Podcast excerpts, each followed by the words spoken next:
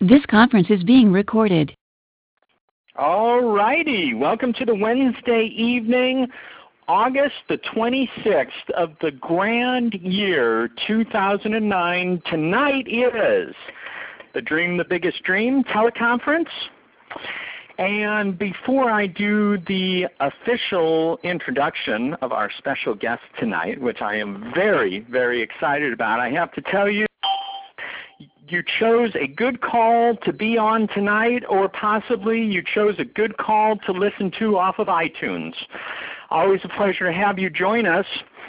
Um, just a little update. Uh, next week we will not have a call. I will be out at Burning Man. And uh, very exciting year this year at Burning Man, and I have to tell you, it always brings up, well, for me, I, I go with some some very set intentions, and I'm so pleased to have a special guest on the call tonight because I have got to tell you, the emotional stuff that has been coming up for me this week at times has absolutely stopped me in my tracks. Now, I know that that is symbolic of the incredible growth opportunity that that uh, awaits me out there at Burning Man. Um, just a little flavor of uh, some of the things that will go on this year. I was fortunate enough to get some of my father's ashes. He passed away in April, FedEx to me. They arrived today. I've got uh, some ashes from my dog, Delilah, who transitioned in February.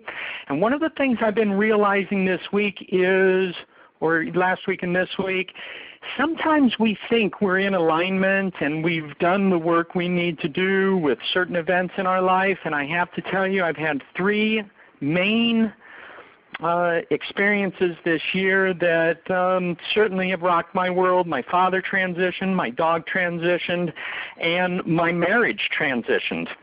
So um, going to be a big week for me out there. Look for an announcement about the Um, September the ninth uh, will be our next call. So now that we got that out of the way, a little bit of housekeeping, we'll jump right into tonight. We have a very special guest. Um, you know, the whole Facebook thing opens up the door to so many connections and friendships that would be, I'm not saying the universe wouldn't connect us anyway, but um, boy, the Facebook thing sure makes it a lot easier. And our, our guest tonight, um, I connected with on Facebook. Uh, we have a mutual friend, um, and actually our mutual friend has been a guest on this call also. But uh, our guest tonight is, I, I just love reading about her and, and hearing everything that she does. Her name is Daya Devi Doolin. She's an author of several motivational self-growth books for adults and children. She's director of the Doolin Healing Sanctuary in Deltona, Florida since nineteen eighty-nine, co-founder with her husband Chris. And now here's where we start the laundry list of all that she does and has accomplished. Reiki master, teacher, spiritual counselor. She's also known as the Thought Doctor. Doctor Dream loves this. She's a musician, a songwriter, a recording artist under the duo name of A K A Level seven. And that's, uh, she and her husband do that. National presenter and speaker on Power of Thought, motivational speaker and holistic healer. Well, I'll tell you that if like energy attracts like energy, and it does, this is very validating for me and my universe, and I am so honored to be connected to this woman. Tonight's topic is the secret realm of prosperity and abundance, and I just want to read this one quote because those of you that have been on the Dream the Biggest Dream calls, those of you that know me, have been to a workshop or seminar, realize that this quote could have come right out of our material. But it came out of uh, one of Daya's books. It is, believing that you lack health, abundance, and beauty tells the universe to keep supplying you your truth, even though it's a personal lie, to help you know that what you believe in is the truth. You never reach the mountaintop because you believe in your lack so strongly. You make it real for yourself even though it's an illusion. It's time to give up your illusions. Well, my friends, it's my absolute pleasure to present to you Daya Devi Doolin. Hi, everyone. I'm very uh, honored and thankful to be here and share with uh, with you all. And I welcome you to write down your, uh, I invite you to write down your questions if you have any, and uh, we'll hopefully get to them before the, the teleconference is over. And um, I would like you to know that we're planning a brief meditation afterwards, um, after I finish sharing. And uh, I believe it's a very powerful one. I, I've used it myself in my life, and uh, I'm very glad to share it with you. There are two, I have a part one and a part two in my book, The Only Way Out is in, The Secrets of the fourteen Realms to Love, Happiness, and Success. And I have some excerpts that I'll share and uh, do some explaining about different points that uh, I go over. Now, tithing is very, very, very important in my universe. And um, I think if during this time in America's history, I think if people were to gravitate more to this uh, prosperity secret, they would find things would work out a lot easier and effortless for them, and they would find a, a better way for themselves.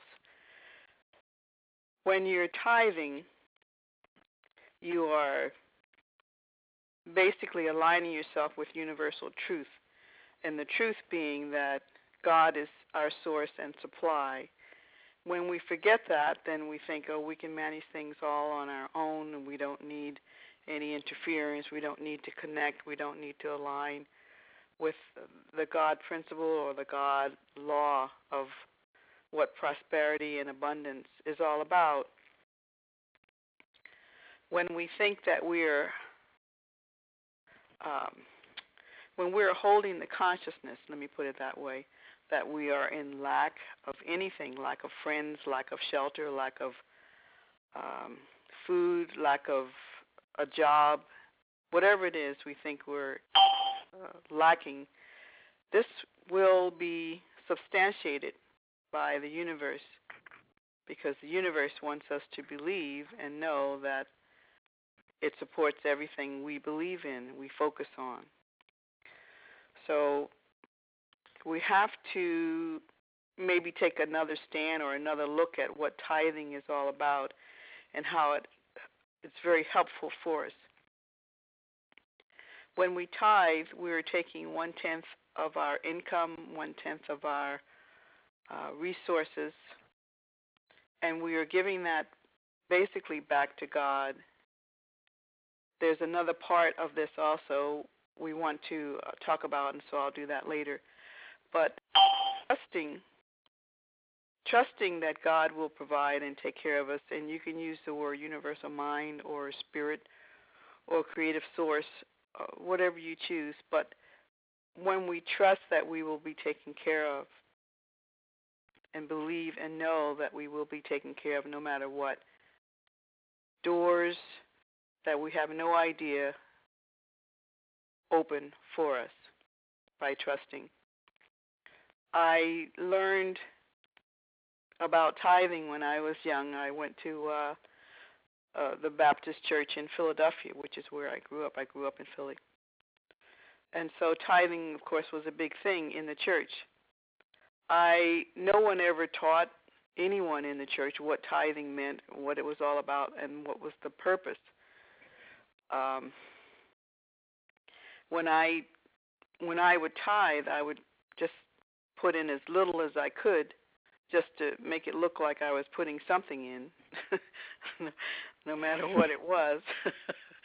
Just to, you know how, uh, you know, you think people are watching you and looking at you and judging you. So uh, I I was only like um, somewhere between fifteen, sixteen, seventeen when I was putting the money in the, the basket that would come around. And it would be money that my mother had given each one of us. She'd give us like a dollar, fifty cents, or change, or whatever she could afford, because she was a single parent, and uh, it was very hard. It wasn't until I, it wasn't until I learned, uh, um, till I was, um, I think about thirty, thirty-one, thirty-two, when I started learning the real meaning of tithing. And I learned that when you trust the universe, when you trust God to provide everything for you, then um, when you give, you're giving because you know you have, and you know you will have more when you do give.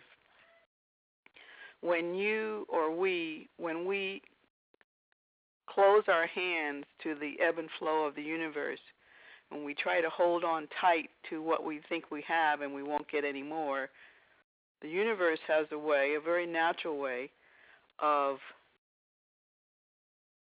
voluntarily helping you to remove, you know, to, to have a share in, in, a, in the flow of the universe. So, for example, if you don't give freely, it will be taken from you, and it will be freely, too, by the universe. And what I mean is you may find that you have an accident, which involves thousands and thousands of dollars that you have to pay because you didn't have insurance. Or it may be that um, you have to go to the hospital because of that accident. It could be something, you know, small, minor, or whatever, but if you decide in your heart that you don't have and you don't want to give, it will be taken some way or somehow through the universal natural flow of, of energy, exchange of energy. So I just suggest to people that they do it voluntarily and lovingly and have the intention when they give one-tenth to, and I'll go into this, to whomever, uh, that you do it joyfully and with gratitude. Now, the minister, I thought the minister was taking the money and, I don't know, doing what with it, but uh, I just knew the minister was taking taking the money, and I didn't see any results of what was happening with all the money. And the church had about five hundred people. It was a pretty huge amount. So I went back. I'll just digress a little bit. I went back to the church after being away for about fifteen years, and I saw that they still had no air conditioning. I saw that they still had the same two feet by two feet bathroom stalls for the ladies' room for five hundred people. Uh, of course, it wasn't all women, you know, um, but the bathroom stalls had never changed in the fifteen, twenty years that I was away from it. And uh, when heavier people would try to go in there, it was very difficult because it really was, like I said, two feet by two feet. and um, so, uh, you know, I was wondering, well, where was the money going? So I found out through books written by uh, Catherine Ponder, who we had, we had been to, my husband and I had been to a bookstore in Cambridge or Philadelphia, one of those places, and one of her books literally fell off the shelf and hit his his toes. So he picked it up, and we started um, reading it, and we'd read it. We'd go to this bookstore and read it together. Well, we found out about uh, Abraham being one of the first millionaires in the Bible. And it was so because he tithed one-tenth of his um, crops, his, his income, whatever, however the, the money was. Uh, the energy of the money was um, shared first to his mentor. And his mentor was Melchizedek. And you'll find out more about that in Hebrews seven and also in Genesis if you want to go look uh, look into it. But Melchizedek was his mentor, his teacher, his spiritual teacher. So I've learned that you do not have to, you, churches, churches are, if they're offering you spiritual growth, they're guiding you in your spiritual learning uh, about yourself, who you are, uh, what you're doing here, your purpose, uh, problems, how to overcome problems. If someone is doing that, or a church, they're your mentor. And so that would be the person or the organization that would receive one-tenth of your income. And you do it with, uh, like I said before, with pure intention and pure love. And if you um, if you give your time, then that's what you'll get more of. A tenth of your time, you'll get more of that. If you give a tenth of your income, you'll get you'll get more of that too. I mean, it'll just be it'll just be uh, tripled and quadrupled and more than you could um, even think or imagine that was necessary for you. So I learned that it's really a, a necessary part of life, and I just want to reiterate that going along and thinking that you don't have and you can't afford to tithe, it's a it's a it's a pretty big mistaken uh, thought or consciousness or awareness to think that I don't have the money so I can't tithe. Even if you get an unemployment check, I've said, you can tithe one-tenth of that. Now, there's a there's a a common knowledge, I think, of millionaires, um, and that is you cannot you cannot be in the in the in the uh, abundance era, arena of where you are if you are not giving as well as tithing, and you're not taking a portion of your income for yourself. And they always stress, like the Babylonians, the richest uh, of the Babylonians, they always knew that I will take um, one tenth of the, I will take the first portion of my income, which is one tenth, and I will serve myself first. And uh, of course, God is uh, above that, but after that, the one tenth will go to yourself first, and you'll feel. You just feel so empowered, giving yourself permission to make sure that you're taken care of first. And then you take the second tenth, and you, if you have debtors, then you joyfully say, it is with my honor uh, to pay you what I owe you. And you divide the two tenths up into all the debtors that you might have. And then you keep going down. The third tenth um, or seven-tenths or six-tenths will go for your shelter and your insurance and your wife if you're married uh, to, you know, someone uh, or to your family or your kids or whatever. So everything is covered once you claim that um, I I deserve a part of all I earn, or a part of all I earn is mine to keep. Keep that in your mind. And we're going to go through this uh, in a meditation afterwards when we get cleared up here. Um, I would like to add that if if you're in a lack consciousness, whether it's lack of friends or lack of money or lack of a job, as I said before, if you're in a lack consciousness, you have to discontinue focusing on lack if that is what you no longer wish to produce. You can't, I'm sure you've heard that you can't grow um, apples from a peach tree, or uh, a, a turnip tree doesn't produce such and such, but turnips. So you cannot grow abundance with the belief in having a lack consciousness. The universe just doesn't work that way. The universal law and the law of attraction does not work that way. The way it works is whatever we perceive to be true, whether it's erroneous or not, uh, it is true. The universe is aligning with us, agreeing with us, uh, supplying us the, the truth that we think is real. And what we think is real is picked up by the universe, by the frequency of the of the vibrational thoughts, and um, you just reap what you sow, basically, as James Allen says. You reap what you sow. You reap whatever you think, that is what's manifested to us. It's very easy. And the reason why I know this is because I, my husband and I were homeless uh, for a while back in uh, seventy-nine, and it was because we had saved up our rent money and had put it away in a in a room in a little cup. And um, the story is in my book, but uh, basically it was stolen by someone we knew, and we knew they stole it, but they claimed they didn't. So that was our rent money, and our rent money was now gone. And uh, we had contemplated buying a, a V W van with the money. It was a used van.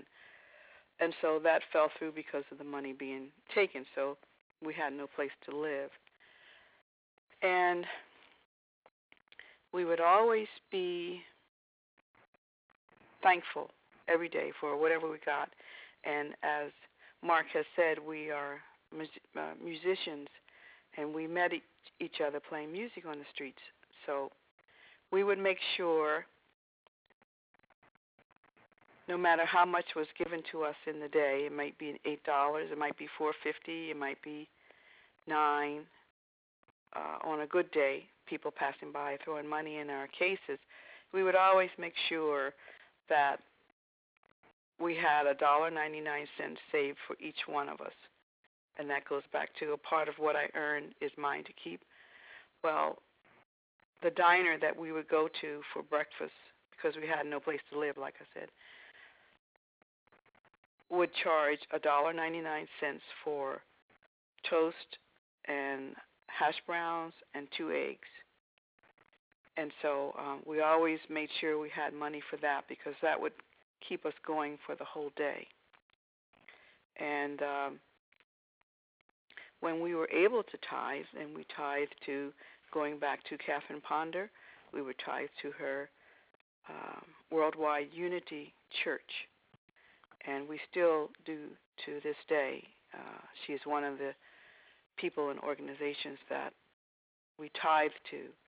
And when I wrote this book, I asked her permission to uh, use a quote of hers, which she graciously said yes. So that's in, you'll find that in The Only Way Out is In as well. Just such a gracious lady, and she's, I believe she's something like eighty-two years old now. Uh, I might have the, the date, the year wrong, but she's um, she's just been a, a dear human being to thousands and thousands and thousands of people.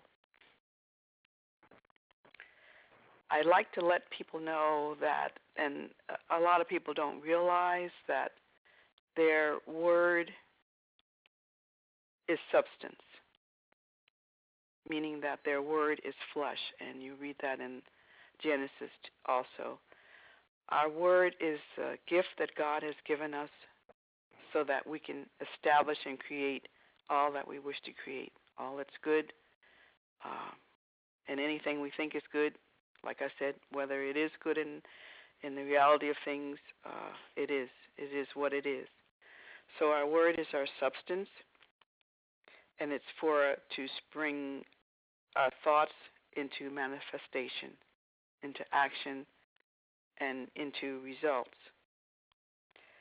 And we must discontinue believing in lack if we wish to change our outer world.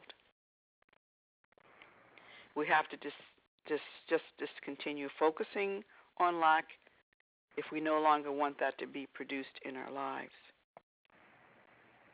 We cannot grow abundance. We cannot grow prosperity with the belief in lack consciousness.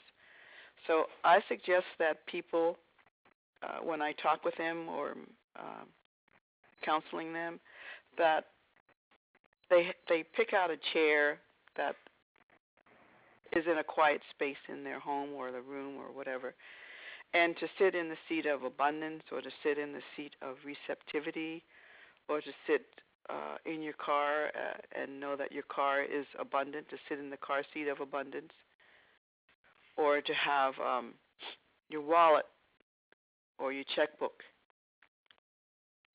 in the seat of receptivity or the seat of abundance. And just with total awareness, total quietness, total uh,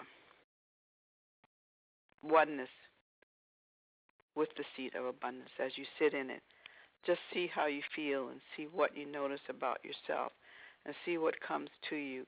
and have your palms up in a receptive mode to the universe and a, a, a grateful heart as you sit in the seat of abundance. And as you sit there, there are two very powerful words that you can hold. And these two words are I am. I am. I am. And the two powerful words are our gift, as well as our word being our gift, our inherited gift from Spirit. And we learn that whatever word we put after those two powerful words has to stand and manifest for us. So, for example, if you want to put the word sick, I am sick, added to those two words, then that has to stand because you have claimed it or someone has claimed it. Um, and it shall be manifested unto us as such. If I put I am well in my statement of, of statements, as I'm sitting in the seat of abundance, then I am well. I know in consciousness that I am, then that shall be provided to me as the truth of what I believe. And everything that we put our I am to is manifested to us by the universe. The universe, I sometimes say, is our genie. Sometimes I say is uh, our universal manager. Sometimes I just say uh, it's God. You know, I use the, the word God or Yad-Heh-Vad-Heh. Um, but the universe knows what I'm talking about, knows what I'm thinking, knows what I'm aware of. And it never, never, never judges what we know to be truth or untruth or a personal lie. Never judges what we're thinking. There's no right or wrong. It just, everything just is. So we're the ones that judge what we think. And and uh, when we judge what we think, we have the choice to decide, well, is this a good thought? Do I feel good about this? Or does it make me, does this thought make me feel uncomfortable? Does it make me feel bad? Does it make me feel happy? Does it make me feel sad? Whatever. Whatever makes you feel good about that thought, then that's, that stands as it is. And you want to stay away from the, the level of consciousness that brings you down. And, and the words that bring you down are I am depressed, or I need um, I need this to make me happy, or I need that to make me happy or to feel good, or I need to eat this to make me such and such and such and such, or I am poor, or I am lonely, I'm angry all the time, I'm weak. We just need to claim something differently if it's not making uh, our life better. If what we're thinking, we have to realize that what we're thinking, we have to really want it to manifest in our life. Whatever we're focusing on, the emotion, like I said, or the belief, whatever we are holding as truth, it will be created for us. And the universe just matches up the vibrational thought with ours that says, yes, you're right, you're absolutely correct. And so here's more of it for you. So a lot of times people harbor hatred towards themselves because they're in uh, a lack consciousness of poverty or um, uh, lack of a job. They feel a lot of hatred and anger, sometimes at God even, or the situation. And you cannot expect to be removed from that situation until you change your perception, until you really see that that's not working for you and decide to find a better way. You have to focus your thoughts and your feelings and emotions and belief on the new life experiences you desire to see. And I have many examples of these principles that I'm talking about in my book and how I've used them in my life. and how I've gone from uh, living under parked cars or living in uh, abandoned, condemned buildings or living under the boardwalks in Atlantic City. I, Chris and I had to, together, which we, we just gravitated to each other first when we first met, uh, we just had to do the faith, I say the faith thing. We had to stay faithful and truthful that God was going to provide for us daily. And so it was. And so it was as we claimed and proclaimed. If we had claimed anything else other than what we just what I just said, then no doubt we would still be living the way we were living. God has placed desires in our hearts, and it's for a reason. It's so that we can see and know the divine good that is there for us.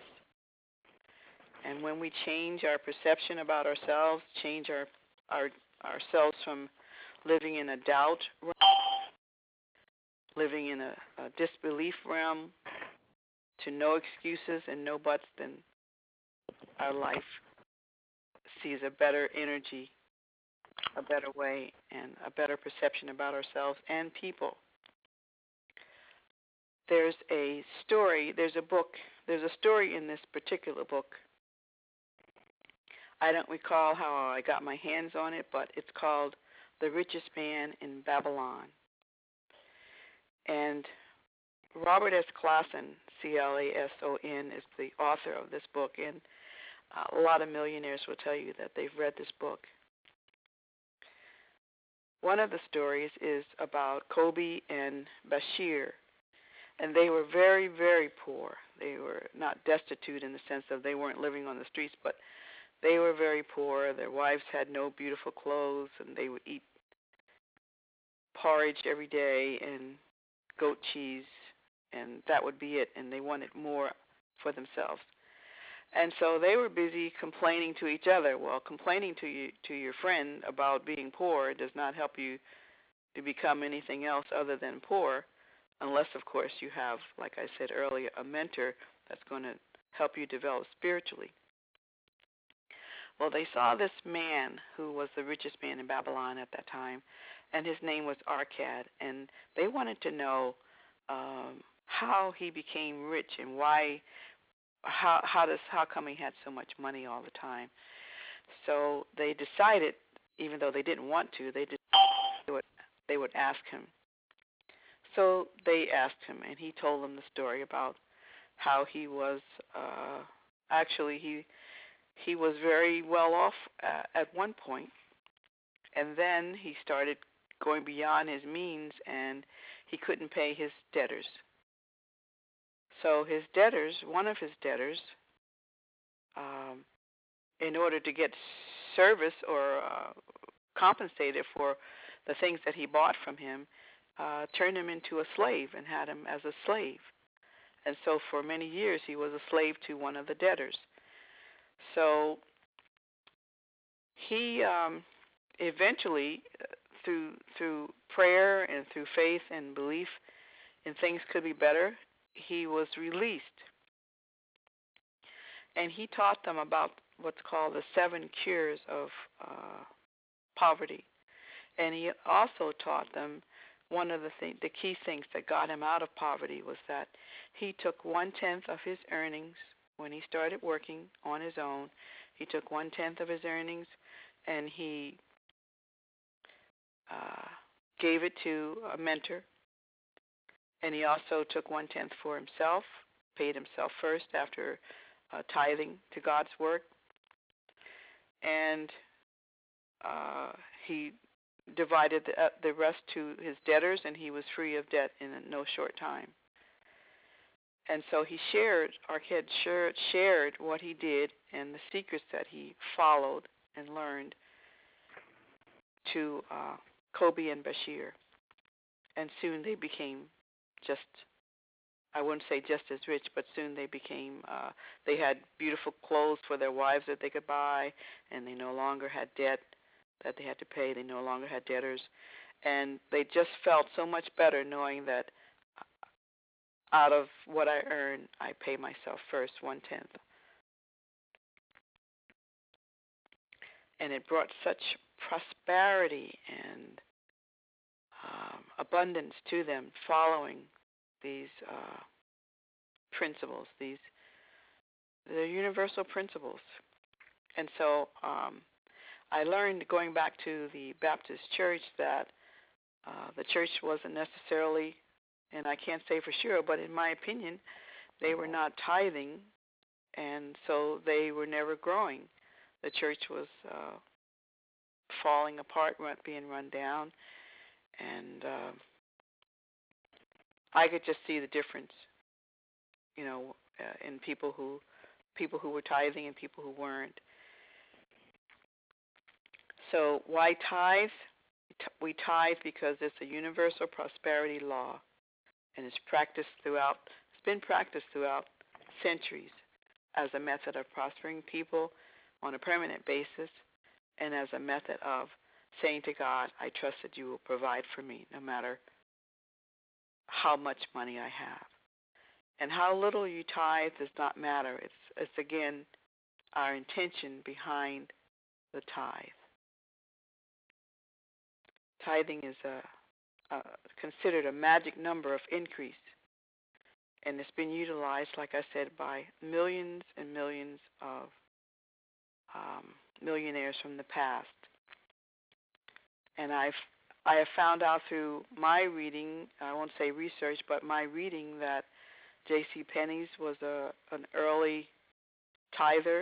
Uh, people like um,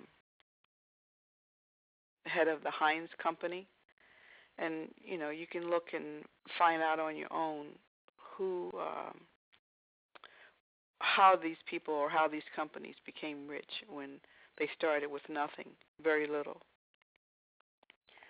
So we have to remember that, and, and uh, A Course in Miracles is a, a very good reminder about uh, giving and having, and that is, as you give, so are you giving to yourself, and once you realize that, you lose nothing when you give.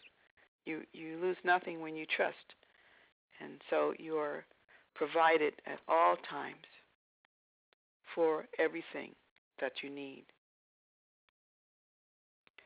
When we tithe also, we prosper. And no matter, like I said, how little you have to tithe, you prosper freely and effortlessly. The universe is always uh, drawing in and pouring out unto us our divine good. But if we want to keep our hands closed and say we don't have enough, um, I can't even pay my light bill, blah, blah, blah, blah, blah, blah, then something else happens to prove to you that you cannot pay, that you cannot give. And you might regret that you didn't. So when you're willing to release and to receive the good that there is for you, then you'll be Um, experiencing the better life that you want to have. Okay. Now, I'd like to just take you through a, a very short meditation, if you would, if we can do that, Mark. Mm-hmm. Yeah, absolutely. Do we have time to do that? Okay. Yeah, we do. Okay. I'd like you to take these words, and and these are going to be um, it's going to be a cup, a, a symbolic cup for you to develop into the prosperity and abundance realm that you desire and know that is possible to be in.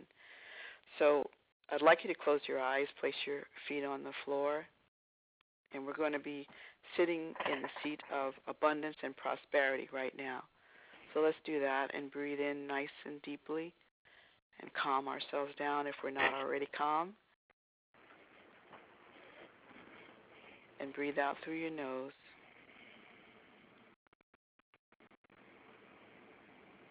One more breath in and out.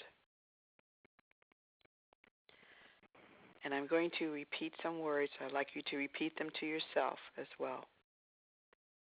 Money flows to me. and from me easily and effortlessly. Money flows to me and from me easily and effortlessly. Breathe in, money flows to me and from me easily and effortlessly. And while we're sitting in the seat of abundance, I'd like you to repeat to yourself, a part of all I earn is mine to keep. A part of all I earn is mine to keep. A part of all I earn is mine to keep. And promise yourself that before you go to sleep tonight, you will repeat this three times and promise yourself, if it feels right, you repeat this in the morning when you wake and at noon before lunch and in the evening before supper, three times. A part of all I earn is mine to keep.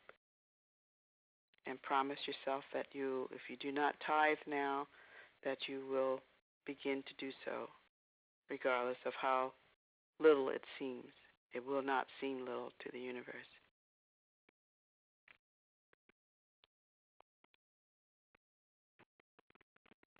Okay. Mark, do you have any comments or uh, questions that you want to share or ask? You know, um, I'm so touched by what you shared tonight and uh, your story. I cannot wait to read your book. Um, it, I really, um, you know, I had tapped into your energy uh, when we connected online and when you've been on this call. Um, but um, I thought I was really honored at the beginning of the call to have you on the call, and I realize now as as we uh, will open up the call in a minute to everyone else that um, that it's it's. Uh, a very deep, uh, very true honor um, to have you share this with us and your energy tonight, and I'm just uh, tremendously grateful. And uh, there were some reminders in all this that uh, that I personally needed, and um, I thank you for that. So what I would like to do now is go ahead and um, unmute the lines so people can ask uh, some questions or make some comments. Okay. And um, we'll go ahead and do that. Hold on one sec. The lines are unmuted, so anyone that has a uh, question, needs a little clarity or anything or a comment uh, for Daya, this would be your opportunity.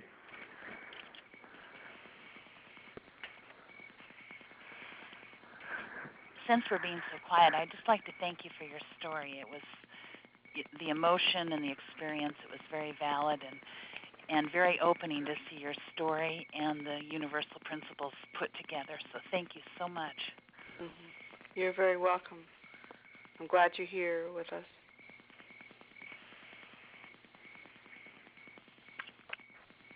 Anybody else? Um, this is Allison. It, just a quick question. Um, I first of all, I'm just really grateful um, for your presence and sharing what you did and your spirit of authenticity with that. Um, for me, you know, I grew up in in a very strict religious background, and tithing was so pounded into our head. And I guess it's a twofold question is, um, you know, understanding um, very similar background to tithing and what I witnessed to what you shared, what were some, and maybe you've already answered that, but what were some ways that you got moved through experiencing what you saw versus what you really, um, you know, what your heart did in giving? And then the other part of this, too, is, you know, Um, for me personally, I don't have a, a church that I go to on a regular basis. Um, I go to a New Thought church every once in a while, and and um, I don't really have a place to to tithe. So what would be something that you might suggest as far as like giving back to the community in that way? Well, uh, the giving part, like I was mentioning, is, is fine, it's good, and it's necessary in some parts uh, of our lives, but that that will not bring the abundance that uh, or the prosperity that right. you might be looking for, because you're giving uh, of your time or volunteering or whatever. You, you following me? Yeah, I do. I hear. Okay.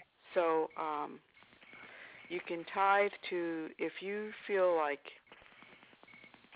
for example, you know Eckhart Tolle? Right. Okay. Uh, if you've been moved or inspired or motivated, or you felt like uh, doors were hel- held open for you after reading something that he's written, then that would be an ideal place to tithe to, mm. okay, or ideal person to tithe to. It doesn't have to be a, a structure or an institution or a church, but uh, like I said about Melchizedek, he he was um, the mentor for Abraham, and so Abraham tithed to him. So whoever is around you, or the, someone that you can call at any time to help you get settled with um, your spirituality, your questions. And sometimes that's necessary, of course, because uh, we don't know everything at, you know, at all times. So I would just uh, find someone. You probably already know someone. Am I correct? Yes. Okay, well, that would be the person that you would tithe to. And uh, you will feel so rich when you do, when you allow yourself to trust. You'll feel so rich. I I gave, um, I there was someone who came to our town, uh, or nearby anyway, Orlando, and they gave a seminar, and I was not able to go. So Spirit told me to tithe to her in support of what she was doing, because she was doing something that would help people to grow inside. And so I did. I sent her, um, via someone who sponsored her coming, I sent her a check, and she was just, when she received it, she said, oh, she wrote this beautiful letter, and she just went on and on, but nobody has ever done this for me before, and I am truly grateful. And she said, among other things, she said, I'm going to do this for someone else. Oh, nice. And it just, and I'm getting like chills again here talking about it, because she was so, her her note was so beautiful and full of gratitude, and she'd never had that happen before to her. And, I, you know, like I said, I didn't go, but I wanted to let her know that I, I believed in what she was doing. And uh, evidently she got the message. So you understand what I'm saying about it doesn't have to be an institution or a church or whatever? Right. You, Thank you. You got that right. Mm-hmm. Okay. Yeah. You're welcome. How do you feel about donations and helping in the world in that regard? Uh, I feel two ways. Um, number one, I feel like when you donate, uh, and I do donate, but I, I pray about it. When you do that, are you helping them to stay, are you enabling them to stay in the predicament that they're in, or are you helping them uh, to move forward? Uh, I have a thing about, um, I, well, I have a thing about that, and that is, uh, I want to be able to help people to move on their own, like to be their own fisherman or their own fisherwoman. That's so not to I create feel. More lack. Right, exactly. If if I'm going to help support somebody to support themselves, uh, I go for that. Uh, one of the um, one of the uh, the authors, I have written a book with uh, several co-authors, and it's called Americans Saving Ourselves Together: How to Thrive in the twenty-first Century, which just came out. And we each of the authors, we each have a charity that we feel strongly about, and we, with the sale of the books, we give a tenth, or some of them are giving fifteen percent of uh, the sale of their copies of the book. So um, I just wanted to share that a tenth goes to um, Homes for Our Troops, for for me, from, from my perspective, Homes for Our Troops. And I don't know if you about know about Homes for Our Troops, but they're veterans who come back and they have no way of making a living. Uh, they're disabled in some way, and they have families.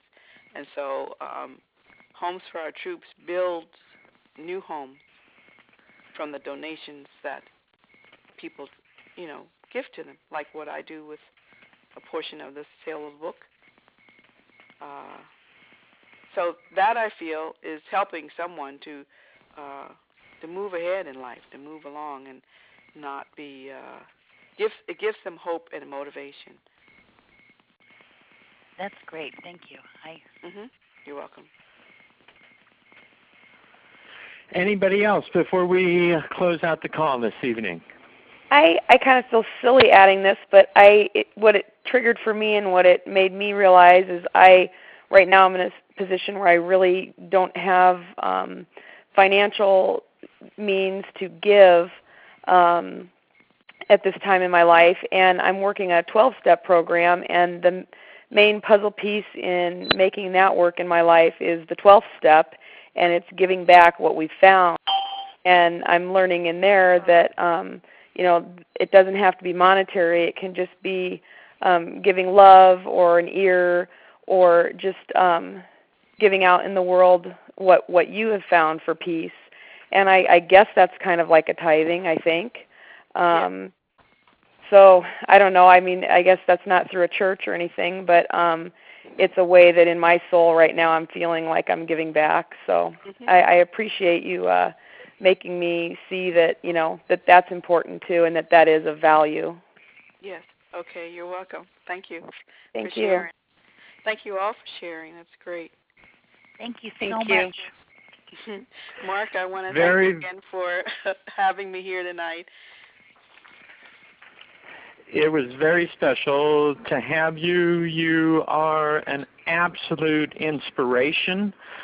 Um, for me personally, I love the timing of taking this energy and these reminders with me um, mm-hmm. tomorrow and the next day as I head to, to Burning Man, where I will be um, interacting with and touching and sharing with so many people. Okay. And so... Um, That's a fabulous gift for me uh, from you, and um, just intense appreciation. All right. And as as always, thank you all for being on this call tonight, for um, sharing your energy, um, just by being here, and uh, you know, reaffirming in your lives the importance of paying attention to how it works and to personal growth and and all that that means to each of us. Um, you all feed my soul, and I'm grateful and have unconditional love for all of you. Thank you so much for being on the call. Again, we'll take a break. We will not have a call next week, but we will be back the week after on September the ninth. So I'll look forward to all of you joining us then. And until then, just remember the impact you can have on the lives of all the people that you are connected to, and it starts off by having that impact on your life. I love you all. Thank you so much for being part of this. And good night. Thank you. Thank you. Good night. Good night. Thanks for your time. Okay. Thank you. Bye-bye. You're welcome.